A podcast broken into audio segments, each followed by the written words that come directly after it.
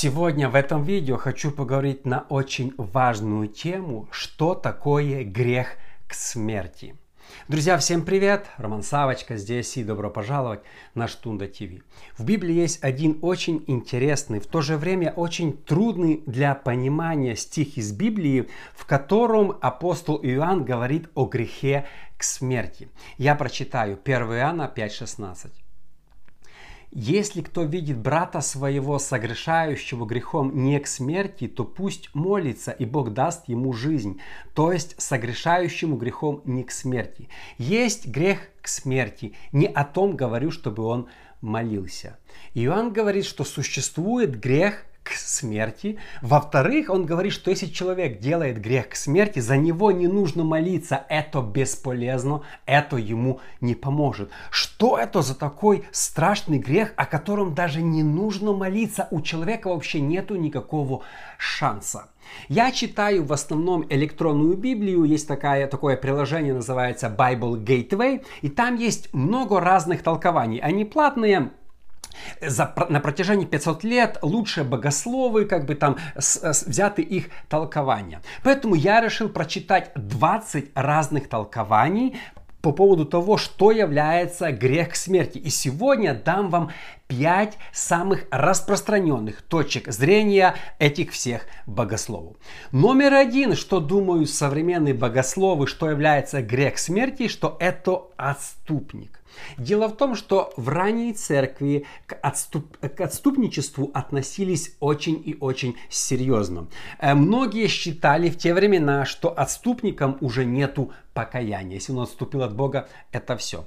Второе, Вторая точка зрения, что они думали, что отступники в аду будут более мучимы, чем неверующие люди или люди, которые никогда не слышали Евангелия, потому что они пренебрегли, они как бы потоптали то, что им было дано. Я, кстати, отчасти с этой точки зрения согласен, что отступники, они будут более мучимы в аду, чем те, которые никогда не слышали. Вообще, во времена Диоклетана, римского правителя, были большие гонения. И когда пришли гонения, то многие христиане как бы струсили и отступили от веры. Ну, тоже мы наблюдали в Советском Союзе, что многие просто отпали. Потом стал Константин, гонения прекратились, и многие вернулись в церковь. Но церковь сказала, что мы не можем принять просто так отступников, если они хотят прийти. То есть к отступникам всегда, если почитаете историю, было такое очень такое подозрительное мнение, что вы хотите верить Богу только когда хорошо, когда легко, а когда трудно, то вы не хотите. И поэтому появились конфессии конфессор или исповедники. Исповедники это были люди, которые были постраждали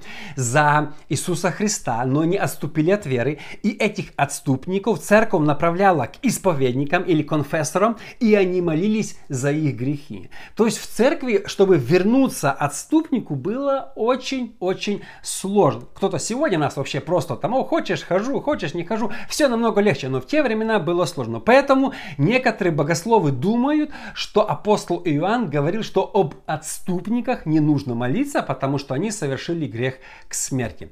Номер два. Распространенная точка зрения, которой придерживаются реформированные христиане или кальвинисты, она возникла 500 лет назад, что здесь э, Иоанн имеет в виду не, физи... не духовную смерть, а физическую. Грех к смерти, который ведет к физической смерти, но не к духовной. Сейчас объясню. Они говорят, ну, кальвинисты верят, что спасение невозможно потерять. А здесь написано, если ты видишь брата, согрешающего грехом к смерти. То есть а, брат это верующий, они не верят, что спасение можно потерять, поэтому кальвинисты толкуют это так, что есть грехи, которые человек совершает, за эти грехи он умрет физически, но не умрет духовно. То есть человек совершил страшный грех, Бог там наслал за это на него его болезнь, человек умрет, но не потеряет спасение и пойдет на небеса. Поэтому, если вы видите, что человек согрешил физически, и он страдает и почти умирает, типа Иоанн призывал, что не нужно за него молиться, потому что пусть он умирает, но зато душа будет спасена, пойдет на небеса. И я прочитал буквально несколько реформированных теологов, они придерживаются этой точки зрения. Ну, мое мнение, что это толкование так себе. Я думаю, все-таки там говорится о духовной смерти, а не о физической.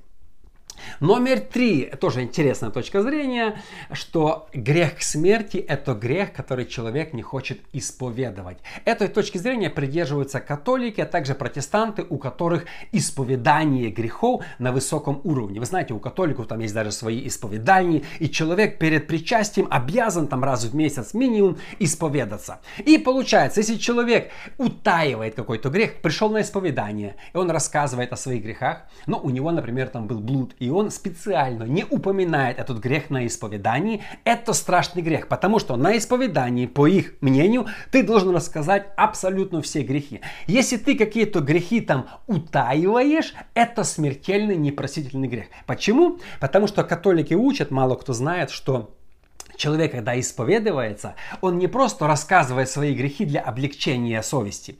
Священник после этого говорит, прощаю тебе грехи. Священник в католической церкви имеет право прощать грехи. Поэтому те грехи, которые человек не исповедал священнику, священник их не простил, поэтому это непрощенный грех. Но тоже, я так скажу, точка зрения так себе, потому что почему мы не можем молиться за этого человека, чтобы он в следующий раз исповедал свой грех, если он не исповедал его первый раз? Потому что Иоанн, мы видим, строго сказал, что не нужно за таких людей даже молиться, когда они совершили грех к смерти. Номер четыре, точка зрения очень популярна, что Иоанн имел в виду хулу на Святого Духа. Иисус сам сказал, Матфея 12.31, «Посему говорю вам, всякий грех и хула просится человеком, а хула на Духа не просится человеком» возникает вопрос, как знать, что является хулой на Святого Духа? Что, если человек в неведении, неверующий, говорил какие-то слова, не понимая этого? Я заметил, и мне писало много людей, я заметил, что когда я был подростком, были такие разговоры. Многие подростки сегодня имеют такое переживание, что они похулили Святой Дух, и у них нету больше прощения. Мне писало, ну, много людей, я думаю, что у меня нету больше прощения, что я похулила, похулил Святого Духа, что мне делать, как разобраться. И мне кажется, здесь дьявол очень сильно манипулирует.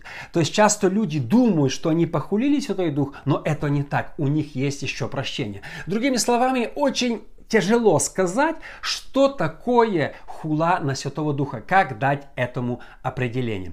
И точка зрения номер пять, которую я лично придерживаюсь и думаю, что Иоанн, Крис... Иоанн э, имел это в виду, что это тайный, нераскаянный грех. Я сейчас объясню. Э, если человек долго тайно грешит, а делает вид, что все нормально. Например, пастор церкви э, блудит втихаря. Год, два, три. Сегодня полно таких случаев. Но в это время ведет церковь, рукополагает, возлагает руки, молится, разносит причастие, преподает водное крещение. Мне недавно человек написал, что делать. Мне преподал водное крещение пастора, а потом оказалось, что он страшный блудник. Нужно ли мне заново принимать водное крещение? Понимаете, что происходит? Человек совершает, служитель совершает разные таинства, проповедует, и в это время тайно грешит. Мне кажется, что это уже, когда ты тайно грешишь, может наступить момент, точка невозврата, когда человек может потерять спасение. Евреям 10.26. Ибо если мы, получив познание истины, произвольно грешим, то не остается более жертвы за грехи. Произвольный грех – это такой добровольный грех. Вы знаете, Дух Святой живет в нашем сердце, и Он обличает нас, подсказывает нам, если мы сделали какие-то грехи. Сегодня многие говорят, о, нам не нужно осуждение, обличение. Нет, Дух Святой, когда ты сделал грех, обличает тебя, чтобы ты покаялся. Ты поссорился с женой, Дух Святой обличает тебя, иди примирись. Ты кому-то нагрубил, Дух Святой внутри обличает тебя, иди это сделай. Но если человек, представьте себе, пастор, пять лет живет в блуде с разными женщинами и скрывает это, для меня это говорит о том, что его нету Духа Святого внутри, который бы его обличал. Но не может человек, имея Святой Дух, пять лет лет так вот нагло жить в грехах. Поэтому многие говорят, почему Бог не наказывает того человека, который там грешил или того.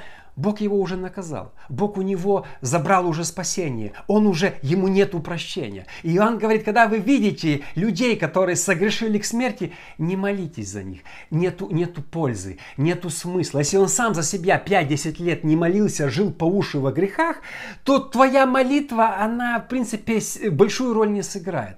Иоанн очень жестко сказал, это очень жестко, что если ты видишь грех смерти, не нужно молиться. Все, у человека нету второго шанса. Поэтому, друзья, сегодня есть такое лжеучение, что за грехи не нужно каяться. Ты раз покаялся, и все. Я лично считаю это ересь. Я каюсь за свои грехи каждый день перед Богом. Да, Бог простил мои грехи, но если я совершаю грехи, я должен за них э, каяться. Потому что если человек не будет каяться в своих грехах, грешить, грешить произвольно больше и больше, то может наступить страшный момент, точка невозврата. Он может сделать грех смерти и потерять спасение.